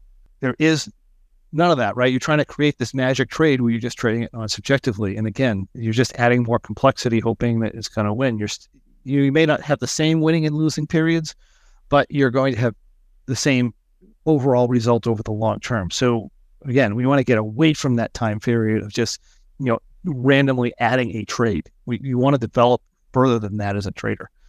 Also, this goes on, as I understand, the M3.4U has a neutral bullish bias or less stress to the upside. So I assume it would be good to pair with a uh, bearish, bearish for smoother portfolio growth. Again, I am not about smooth portfolio growth. Searching for smooth portfolio growth, you get small gains, and when you lose, you lose big. It becomes problematic. I am for uh, large gains, small losses, break evens, right? Small loss, break even, large gain, small gain, large gain, small gain, you know, break even. It, it, it, doesn't come in all at the same time. The equity line goes up and down, but you avoid those big losses, you avoid those big dips, and you have a very strong equity curve over virtually any yearly time period. That is is really what we're going for.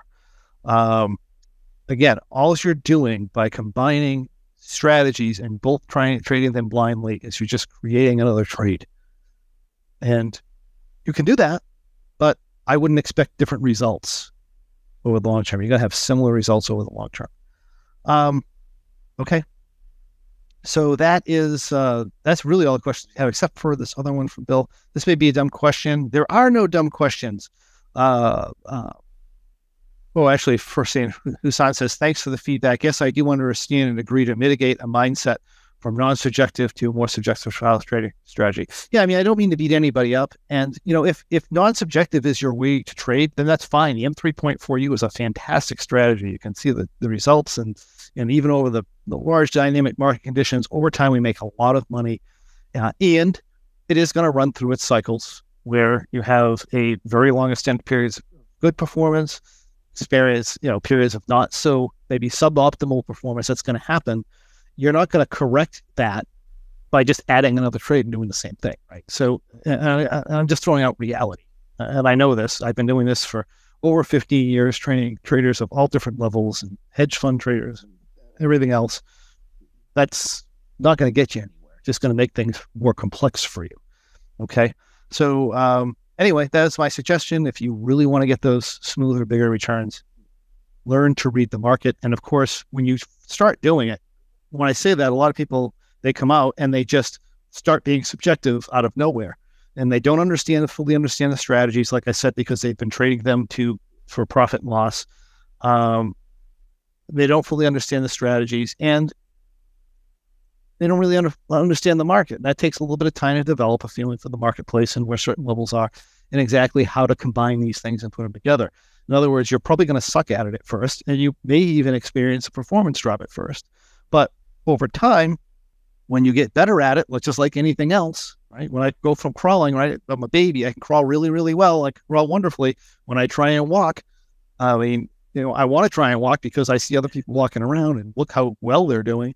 But when I try to walk, I'm going to fall down a lot. In other words, I'm going to be, it's going to be easier for me to crawl from place to place for a while. But the reality is you got to keep trying, right? Yeah. Stephen? I was going to say, speaking of which, I've got a coaching session right now for a subjective trader, and we're going to teach him these strategies as we speak. Right. And so, I have to get off the webinar because otherwise yes. you can't have your coaching session. So thank you, Stephen. Um, Thanks me just take two minutes and you'll be a, a, just a moment late. Uh, this may be a tough question, but are there parts of the course you, you can get in? Oh, oh, oh, yeah. Well, if you're a member, if you're a member, ask anything on our membership. Yeah. And of course, you can ask questions too, and I'll answer them as, the Skype group too. as I can. In the Skype group too. Yeah, yeah absolutely. Yeah. Um, and if there's We're a lot of questions on a particular area, I do an update. So, all right, yeah. Stephen, you got to get on. I got to get off. Have a great day, everybody. Hope you enjoyed the presentation. Trade well. Thanks, guys. Thank you. And that is what I have for you today. If you have any questions or comments or anything else you'd like to see in the next Trading Performance podcast, please list that in the comments and I'll personally answer your questions and comments for you. Also, I'd love to encourage you to come on over to lockeinyoursuccess.com. That's L O C K E in yoursuccess.com and check out our Trading Performance and Pro memberships, where you can find the tools you need to become a much more effective trader, regardless of the type of trading you do. Thank you for joining me I look forward to seeing you on the next Trading Performance podcast.